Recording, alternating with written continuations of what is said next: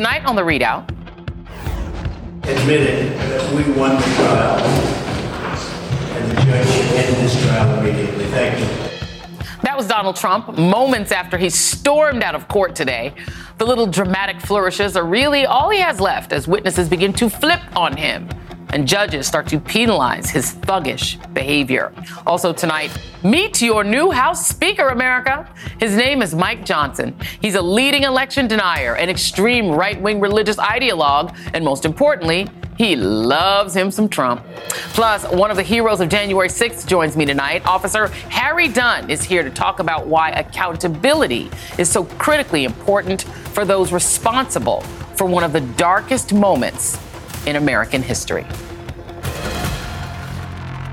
But we begin tonight with one of the biggest concerns for any mob boss the threat of members of the gang flipping on him, caught once caught by law enforcement.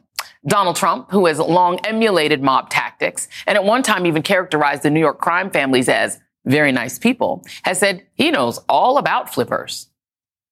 This whole thing about uh, flipping, they call it. I know all about flipping. For 30, 40 years, I've been watching flippers.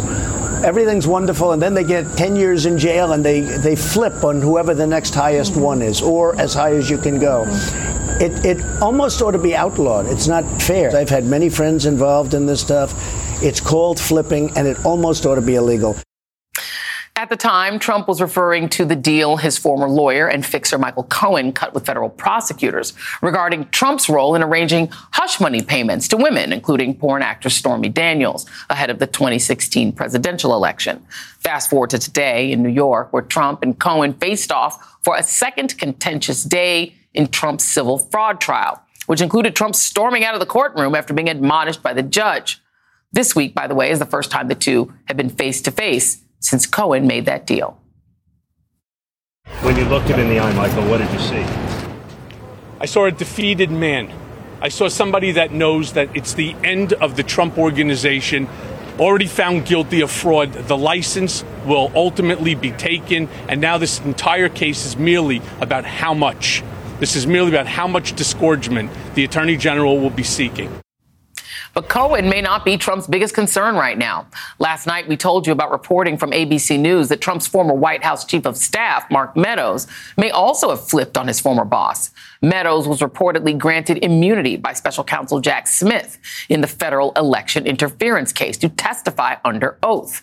NBC News has not confirmed that reporting, but if true, it would be catastrophic for Trump given how involved Meadows was in the conversations and efforts to overturn the 2020 election results and what he might know about, I don't know, Trump's mishandling of classified documents. Meadows' attorneys have called the ABC reporting, quote, largely inaccurate. Still, according to Rolling Stone, over the summer, Trump's allies and close advisors believed Meadows was cooperating with the special counsel, referring to him in mob lingo as a rat. Trump lashed out at this potentially damning deal last night, again referring to special counsel Jack Smith as a, quote, deranged prosecutor and claiming that any potential witnesses like Meadows who made such a deal are weaklings and cowards. Fortunately for Trump, the recent gag order put in place by Judge Tanya Chutkan in the federal election interference case has been put on hold. Otherwise, those comments would be a clear violation. This comes as three of Trump's co-defendants in the Georgia election interference case took plea deals in the first week, bringing the total number to four. And it's believed that more co-defendants could follow suit. CNN is reporting that prosecutors in the case have discussed potential plea deals with at least six additional co-defendants, according to multiple sources. It is a concern that Trump's legal team has been preparing for, having spent the past months trying to figure out which of the 18 other co-defendants are likeliest to cut deals. Rolling Stone reports that as part of this effort, the former president's team has also been digging into troves of past communications and private documents related to some of these co-defendants, targeting those deemed likely to flip and cooperate with prosecutors. The purpose of the research, according to the sources with knowledge of the matter, has been to unearth materials that Trump attorneys could use to undermine the credibility of these would be witnesses. Joining me now is Suzanne Craig, investigative reporter for the New York Times, who was in the courtroom for Trump's fraud trial. Tim O'Brien, senior executive editor of Bloomberg Opinion and a Trump biographer. And Glenn Kirschner, former federal prosecutor and host of the Justice Matters podcast. Suzanne, I do want to go to you first. Today was a bit dramatic. Uh, there was a $10,000 fine, uh, and there was also admonishment uh, of Trump. Tell us about what happened. Yeah, it, it, was pretty dramatic. It was quite a day, and it, it, it, has been building for a little bit. Donald Trump has really zeroed in on both the judge, but but in this case, more his clerk. And this is somebody who sits at the bench with Donald Trump and that the judge confers with. And we've seen in, in the last, you know, a few weeks ago, there was an incident where Donald Trump posted a picture of this clerk with Chuck Schumer and I think called her Chuck Schumer's girlfriend. This really angered the judge and, and Trump was hit by the judge for that. He was criticized for it, and he was told to take the picture down. He did, but it surfaced that there was still a version of it on the internet, and he got fined $5,000. And so then we walk into court this morning, and right away it was interesting, and, and, and you can just tell that this clerk is on their mind. Alina Habba, Donald Trump's lawyer, gets up first thing in the morning. She says, You know, I, I have a sensitive or personal matter that I'd like to, to address the court with. And then she starts by saying, I used to be a law clerk, and the judge that I worked for was really strict. And she then asked if, if people at the bench could not roll their eyes when she's talking. And so the judge right away didn't smile there was no response, but he said, yes, that's fine. But it was right away. You could see that, that, that the clerk was under their skin. And then, and then Donald Trump, halfway through the day, went outside and made a comment about the judge and how partisan the judge is, which is fair within the gag order that he can criticize the judge. But then he said, and that the person sitting you know, next to the judge is also very partisan. And the judge saw the comments that were post, posted immediately by the wire services and went went nuts. And the implication, Donald Trump didn't say it, but he was referring to the law clerk, and it's evolved into uh, who was he referring to. And the judge came into court and he was very concerned. He made open remarks saying he didn't want to get anybody killed. He was not concerned about it. And then all of a sudden, he calls Donald Trump up on the stand. This was not supposed to, Donald Trump is going to be one of the last witnesses, but this was not for him to be a witness in the case. This was to specifically speak to this issue. The judge very quickly, he was up and gone almost before anybody could even, you know, turn around. But the judge asked him who he was referring to, came out you know, his argument, it was Michael Cohen. It wasn't the clerk. Um, the judge said, he said exactly, he says, as a trier of fact, I find this witness not credible, and Donald Trump was fined $10,000. And wow. then Donald Trump, it, it, not long after, stormed out of court. I don't think it was expected. The Secret Service went scurrying after him. It was quite a scene. He ended up coming back, but, um, but not happy. No one was happy. The judge was furious at him. And that is him uh, storming out of the courtroom. We have that video that was up right now. Yeah. Tim, why can't this man control himself? uh, be, because he's a seven-year-old grown old, Joy. Like that's that is not a mystery at all. He's you know, and he's cornered. I, I think everything we're seeing in this courtroom right now is performative.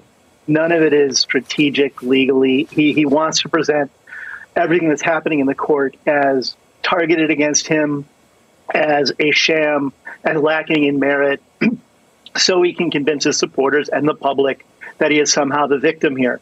But it is completely running against what they should be doing to have a sympathetic judge who, at the end of the day, is going to be the one who imposes the penalty on the Trump organization yeah. and Donald Trump. He will determine the size of the fine.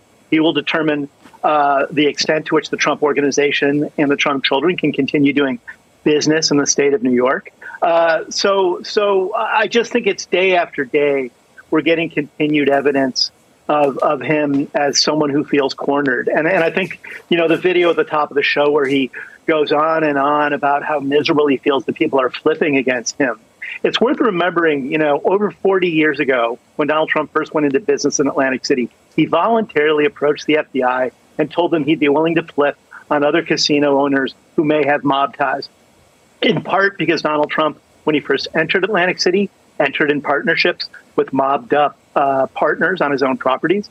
But it's also because he has no problem flipping himself when it serves him well. Uh, he's allied with Rudy Giuliani, who made a career as a U.S. attorney by getting mobsters to flip on one another. He's been around this his whole life. What he's upset now is that all of these wheels are turning against him, and he doesn't have the maturity, the temperament to to handle it in a different way. And Glenn, I mean, the thing is, is that it seems to me that cooperation with the government is like a snowball people see other people cooperate and they go, oh, hold on, let me cooperate. And the deals don't get better. So people, you know, it's sort of a race to get to the front of the line to get the best deal. The accumulation of potential flippers, including maybe Mark Meadows. We do not know if Mark Meadows has actually done that or is, or is he just cooperating. If you're, let's say, Jack Smith and you're watching Fani Willis rack up these um, flippers, what does that do to and for your case, your two cases? Yeah, well, it's interesting because the more co defendants down in Georgia who plead guilty in connection with District Attorney Willis's RICO case, um, the more that only strengthens uh, Jack Smith's prosecution because, you know, the RICO crimes down in Georgia are basically a smaller subset of what Donald Trump and his criminal associates and his co conspirators attempted to do in D.C., overturn the results of a presidential election. So, with each guilty plea, particularly guilty pleas with cooperation down in Georgia, that is another opportunity for Jack Smith to hopefully import that um, that good development. It, it, would surprise me if some of the people who are pleading guilty down in Georgia, like Sidney Powell and Kenneth Chesebro and Jenna Ellis, have not at least communicated through their counsel with Jack Smith's team. Because if they are not envisioning resolving what I believe are the coming charges in D.C., then they're kind of foolish to just completely expose themselves to criminal liability in D.C. by pleading guilty down in Georgia. So the flipping will continue. This has been a textbook RICO prosecution by thus far by Fani Willis. You can see she's she's knocking over certain dominoes because they're crashing in to other dominoes. It looks like guys like John Eastman might be the next to fall once Kenneth Chesebro, the other architect of the fake elector scheme fell. So she's executing the RICO playbook brilliantly. And, and Joy, it's all going to inure to the benefit of Jack Smith's prosecution in D.C. Uh, and Susan, to go, to go, back because you've got that case happening, but then in New York, it's sort of a fait accompli that Trump has already essentially lost the case, um, and and yet it doesn't seem to be changing what he's doing in court and his strategy. You know, to Michael Cohen's point, the only question left is how much he has to pay. Is there any reporting on whether his lawyers are having some discomfort with his strategy, which seems to me to undermine the end result? Well, it's interesting because I think this, this, a lot of this is definitely performative, but there is another audience here, and it's the appellate court. They're mm. going to appeal this, and I think they're laying the groundwork for that on a number of fronts. So I, I, think that that is an important audience because at a certain point, he wants to run out the clock. He wants to drag this as long yeah. as he can through through the upper courts. The other thing that I found very interesting today about Mike, Michael Cohen was there was a lot a lot of testimony from Michael Cohen, but what was interesting about it is there were prosecutors there from the district attorney's office, and they were there to watch just, I, I, I, think they were, I would imagine that they were there, but they were there watching because they're trying to see what sort of witness Michael Cohen is because he is going to be a key witness in the Stormy Daniels case. Mm. So there's a lot of eyes on this for different reasons. And I think that those two things aren't as talked about, but are very important in this. And uh, Tim, if Meadows, if Mark Meadows, who was the closest person to Donald Trump in the White House, actually begins to cooperate with Jack Smith, you know Donald Trump. What does that do to his corpus mentis?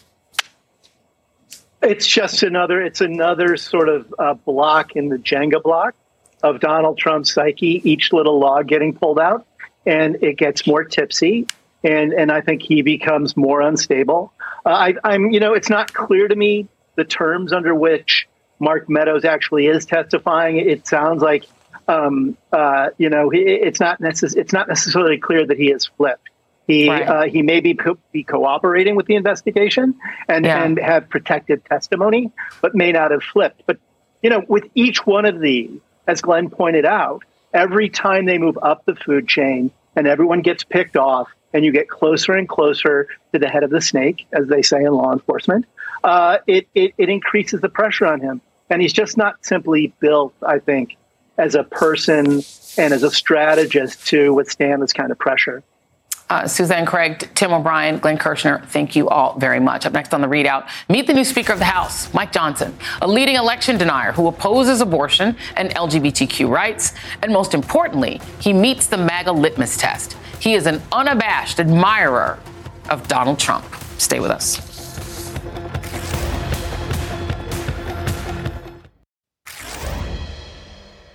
The gentlewoman from New York said it right. This has been about one thing. This has been about who can appease Donald Trump. House Republicans have put their names behind someone who has been called the most important architect of the Electoral College objections. He's spearheaded, that's fair, that's fair. We know how you feel. Yeah, you've made that clear. House Republicans finally found a more palatable election denier to install as House Speaker. MAGA Mike Johnson of Louisiana, the fourth choice for the job, was elected today, 22 days after Kevin McCarthy was deposed. So, first things first, who in the hell bogs is Congressman Mike Johnson?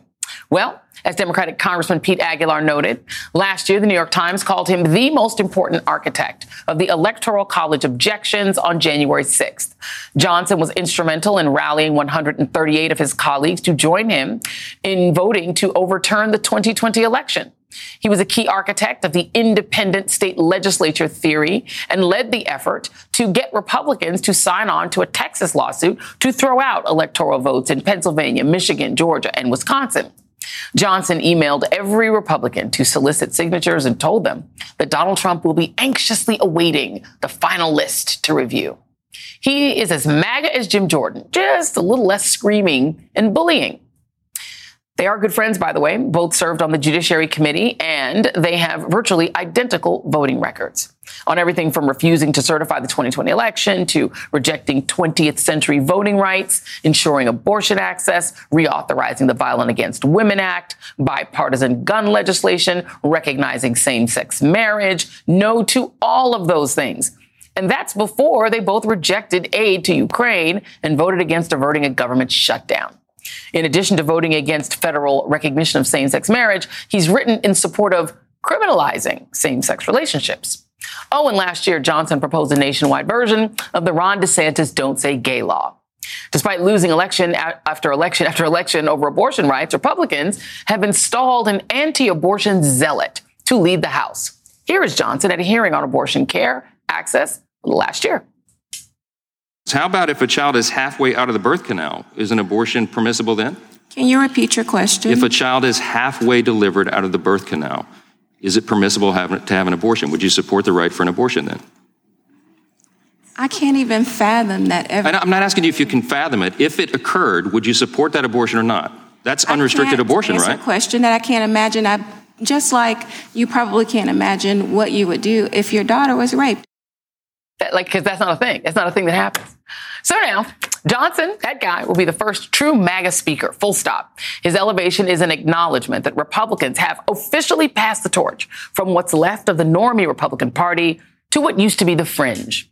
Recall that they passed uh, on they passed on upside down Zoom guy, Tom Emmer. There he is yesterday upside down because Emmer wasn't sufficiently insurrection curious and voted to uphold the election while also supporting the legal recognition of same sex marriage, something that got him screamed at by a fellow Republican member. Obviously, Kevin McCarthy's fake MAGA act wasn't good enough either for Republicans. So now, with Speaker Mike Johnson, they've got the real pure thing a coup organizer with the full backing of Donald Trump himself.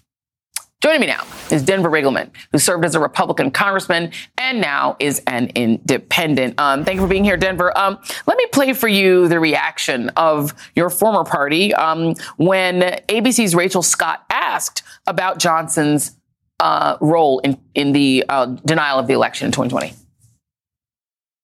Mr. Johnson, you helped lead the efforts to overturn the 2020 election results. Will you? Oh, Next question. So, so that's it then, right? It, from now to be a Republican means you must be an election denier or get out of the party. You know, I'm not an election denier, Joy. So it, it's it's it's it's unbelievable to me that they would just sort of scoff at that question when it's a valid question. Number one. Number two, Joy, I think you're probably asking, well, how did he get? How did he get to this point? You know, in the Air Force, we call somebody like Mike a clutter candidate. You know, he comes out of the clutter and then he pops up on the radar so you can see him. But he is a very loyal soldier to the far right movement. And the fact that they would scoff at that question like that, it's like you're going to a keg party. You tell everybody, "Hey, there's no beer in that keg. It's actually Kool Aid." And they're like, "Oh, shut up! That's not what it happened." You know, it's it's such a it's such a ridiculous answer and ridiculous laughter. It's so reprehensible uh, that they would laugh at something like that, knowing that Mike Johnson. You know, I, I know a lot about January sixth. I know about the November 7th letter. I know that he's in the text messages between Mike Lee and uh, Mark Meadows. So listen, he is a very savvy guy. If you meet him in person, he's gracious, he's respectful. But you know, the thing that I have against Mike Johnson is that he's a virulent election denier, and I think that's something that's just a hill too far for anybody that's sane to climb. Right. I mean, Fox News paid what $787 million um, because of the lies about Dominion. He was touting the, those very lies uh, in 2020 on a radio interview. So he apparently believes all of it, the, the Hugo Chavez stuff and everything. Um, the other thing I think that is sort of sad is the collapse of the people like Ken Buck of Colorado, who initially said, I can't vote for somebody who doesn't accept the validity of the election. Here he is changing his whole tune. Do we have it? Oh, he reversed it. Okay, I, I, don't, I, don't, think we have it to play. But he essentially said, "Oh, people make mistakes." So now he's gone from saying, "I cannot vote for Jim Jordan because he's an election denier," to saying, "You know, fine." What do you make of the fact that none of the so-called normies stood up to this guy? Because they're not normies. If if, if you say that you're actually somebody who cares about the Constitution and you're somebody who wants to keep your word, you have to be incredibly stable incredibly direct in your answers, but you also have to be, you know, an individual who doesn't change their mind on a whim, or you're not a political windsock. And I think what Ken Buck did is indicative of what's happening in Congress today. You really do, you do roll out of fear, and you know that Trump is standing right over there behind your shoulder, and he can actually get at you at any point. Mike Johnson is the Trump candidate for Speaker of the House, and Ken Buck got in line.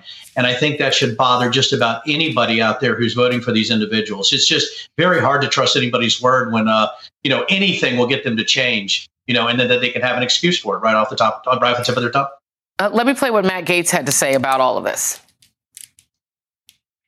MAGA is ascendant. And if, if you don't think that moving from Kevin McCarthy to MAGA Mike Johnson shows the ascendance of this movement, and where the power in the Republican Party truly lies, uh, then then you're not paying attention. I mean, a broken clock is right once a day, right? And he's right. I mean, there, there is no more Republican Party. There's just that guy and the people with him. So how does that work in with elections coming up? Because MAGA is not popular. It, they keep losing when they put up people like this to be elected um, by beyond their little red red districts. This guy is virulently anti-abortion. He's virulently anti-LGBTQ. There are Republicans who won in districts where Obama won. I mean, I'm sorry, where Biden won. Uh, isn't this? Aren't they setting themselves up to just lose the House? I think I think it could be a 20 or 30 seat swing. But when you're looking at the Republican electorate, what is it, Joy? Still 70% of the American electorate believe the election was stolen. I have to say, usually listen to Matt Gaetz is like listening to a wet fart. I mean, nobody really wants to listen to him or, or be around him. But I'm going to tell you right now that uh, he's actually right about MAGA Mike Johnson. And the fact is, I swear to God, the fact is, is that. Uh, Matt Gaetz might be the most po- po- powerful person in Congress right now. Um, look what he did. He did it. and that's the thing that people need to recognize. Matt Gaetz changed the Speaker of the House to somebody much further to the right of, of McCarthy. It's an yeah. amazing feat. So just an incredible thing. Indeed. And part of the job is fundraising. I'm not sure he's too good at that, but I don't know what he's going to do, but lots of performative stuff. But you know what? I think this is the first time the term wet fart was used, perhaps on MSNBC. So Thank congratulations, Denver Riggleman. You delivered. Appreciate you. Coming up next. Thank you. Um, thank you. Harry Dunn joins me to discuss the chaos in Cap- on Capitol Hill and his new book, which recounts his work as a Capitol police officer and details that traumatic day on January 6, 2021. Stay right there.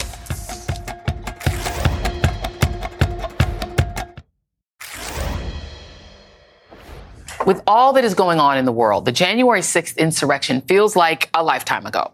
But to those who were there, to those who witnessed it, the trauma is always present. It was one of the darkest days in modern American history, with thousands of Trump supporters laying siege to the Capitol and assaulting law enforcement officers. For Officer Harry Dunn, the experience was a painful gut punch.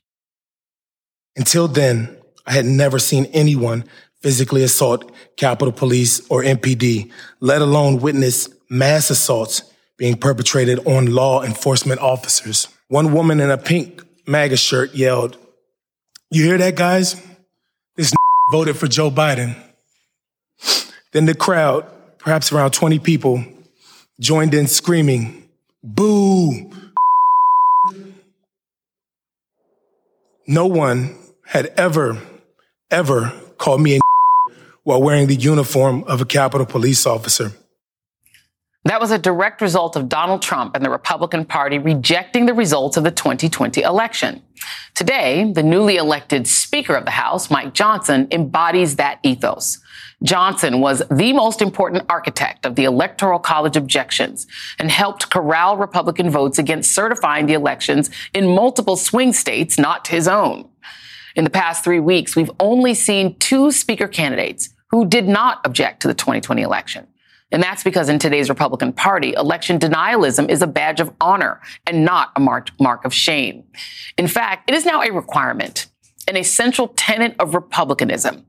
Their denialism is also a daily insult to people like Officer Dunn.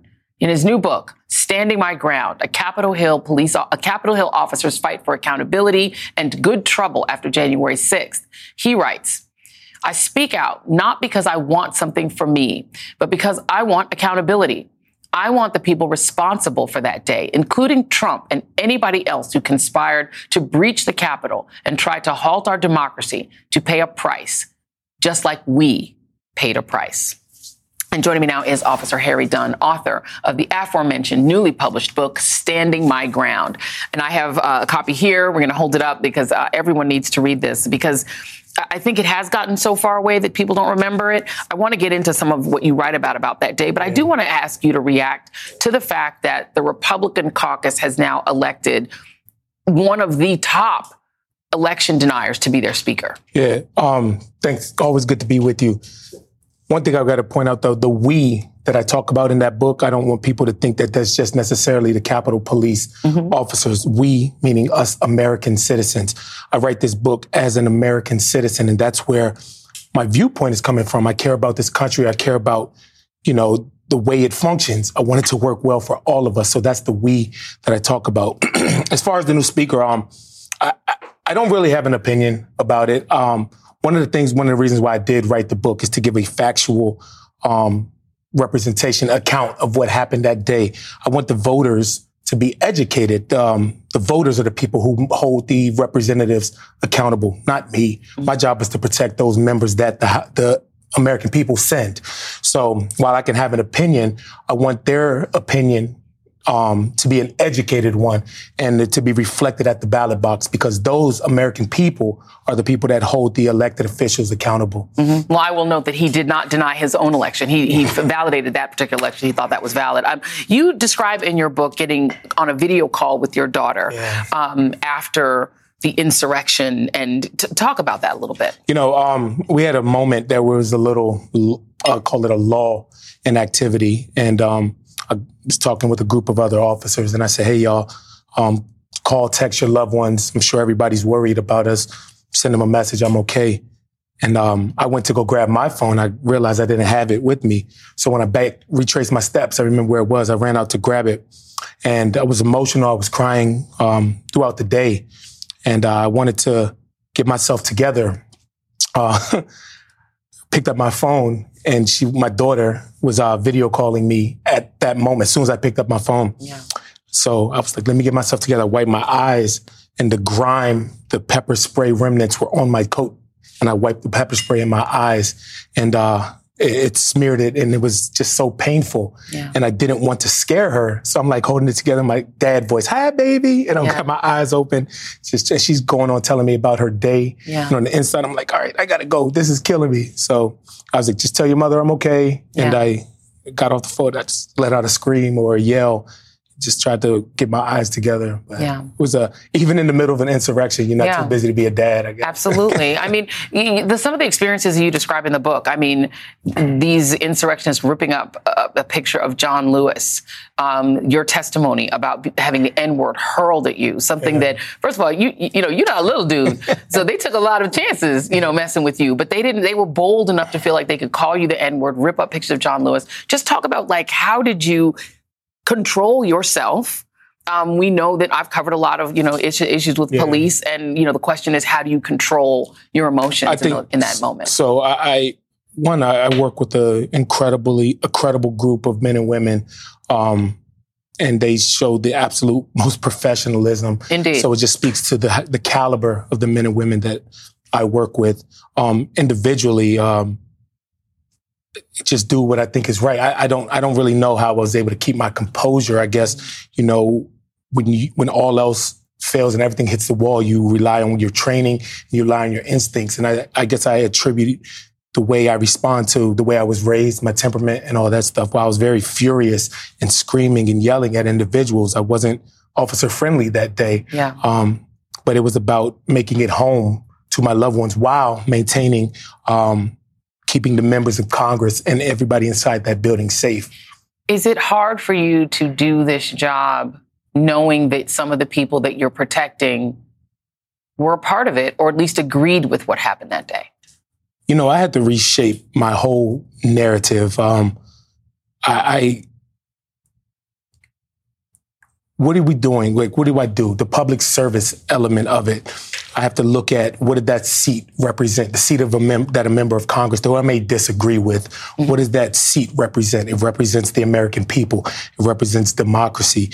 And no matter who occupies that seat, I have to realize that seat existed hundreds of years before that person existed. Mm-hmm. And by us continuing to do our job, it will exist hundreds of years after they no longer exist. So, you know, we may not enjoy or agree with the individual who occupies that seat at the moment, but future generations count on us to maintain it. Um, that's why defending democracy is so important. So it's difficult, but kind of like bigger picture kind of thinking. You know? Yeah, absolutely. Uh, Officer Harry Dunn, you are a hero, and all of the people who were with you on that day and taking those beatings are heroic. And I hope that you know that and that you take that in because it is you. true. Thank you, my friend. Thank you. Always good to talk. Always good to talk to you. Author of Standing My Ground, Harry Dunn. We'll be right back.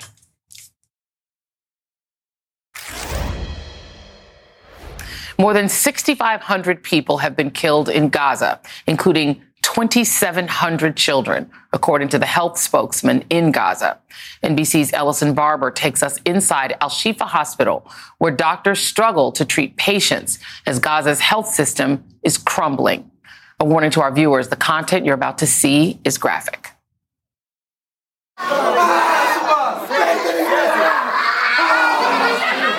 If the walls of Gaza's Al Shifa hospital could talk, they'd tell a story of a perpetual hell.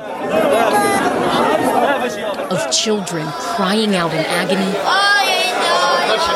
bloodied, fighting for their lives after Israeli airstrikes. 40% of all of the wounded are children.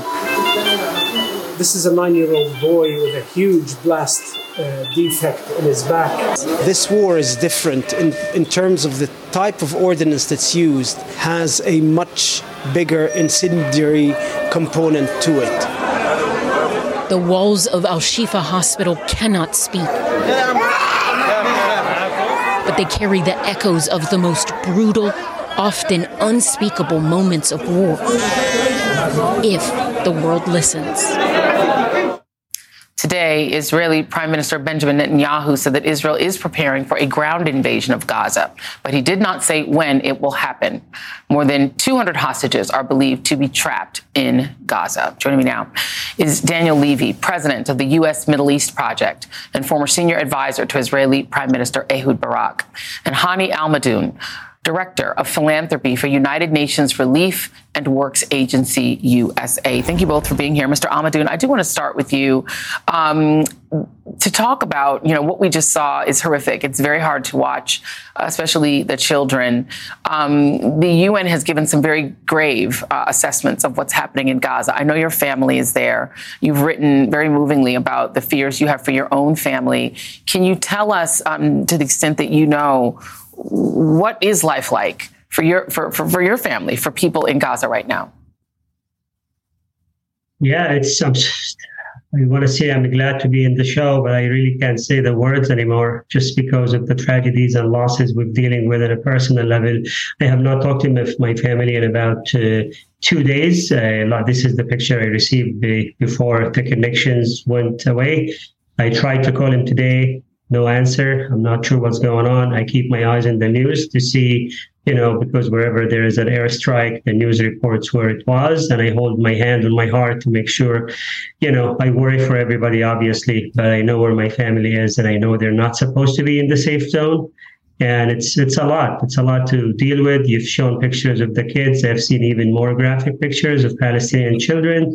And the worst part, it doesn't seem to register. It seems, you know, we've been where somehow we've been dehumanized, and that's just we're losing the innocence of the humanity as we look at Gaza right now.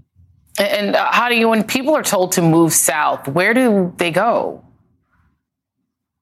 Yeah, so actually the bombs mostly been in the south too. So it's not like the north is the area that's only being bombarded. We've seen people in Khan Yunis. We've, I know personally know Ahed al Ajrami who received the phone call, and I have a record of the phone call. They told him move out south. He did, like a good person would and then he died the next day in an airstrike that wasn't intended for him, but it still killed him next door. So there's a lot of tragedies that we're dealing with as Palestinians here. My family has no choice to go up south, one, for a number of reasons. One, safety concerns. They don't know anybody. They might be in the wrong place. The shelters are already packed. We're talking about UNRWA shelters that are serving Th- three times over their capacity, meaning if you're supposed to shelter a thousand, and now you're sheltering 5,000, 3,000. So there is a lot of tragedies. And remember, there's no fuel. How is my how is my family going to go? And safety, you know, if you tra- transfer so many people like that, it's going to be scary. It's already scared. You know, bombs are really close, two doors down and I worry for their safety. And as you can see, I'm trying to tell everybody where my family is, especially for my mom, who's, you know, 71 years old, has not done any harm for anybody. She's a homemaker, a loving mother, and a grandmother now. She's surrounded by the kids who love her and, you know, so many of them around her. And, you know, they're not feeling safe. And that the cat we've adopted, actually, the cat's name is Lucky. Yeah. Somehow that feels misfire right now. It's unfortunate that even cats are not uh, you know, are, are really worried about what's going on around them, not to mention the humans. Let me let me play for just a moment um, for you, uh, Daniel Levy. This is Queen Rania of Jordan. She is uh, of Palestinian background, and she spoke uh, with Christiane Amanpour. Are we being told that it is wrong to kill a, a family, an entire family at gunpoint, but it's okay to shell them to death? I mean, there is a glaring double standard here. And it is just shocking to the Arab world. This is the first time in modern history that there is such human suffering and the world is not even calling for a ceasefire. So the silence is deafening. Daniel, what are the implications if uh, Israel goes forward with this ground invasion? One can only imagine it gets worse um, from the humanitarian point of view and also from the public relations point of view. One can imagine it gets worse. But it's so I worry that for days now we've been saying, you know, will the ground invasion be today? Will it be tomorrow? But we just heard from Hani, we just saw the pictures from Shifa Hospital. Over 6,000 dead. We think 2,700 of those are children. We have to stop this now.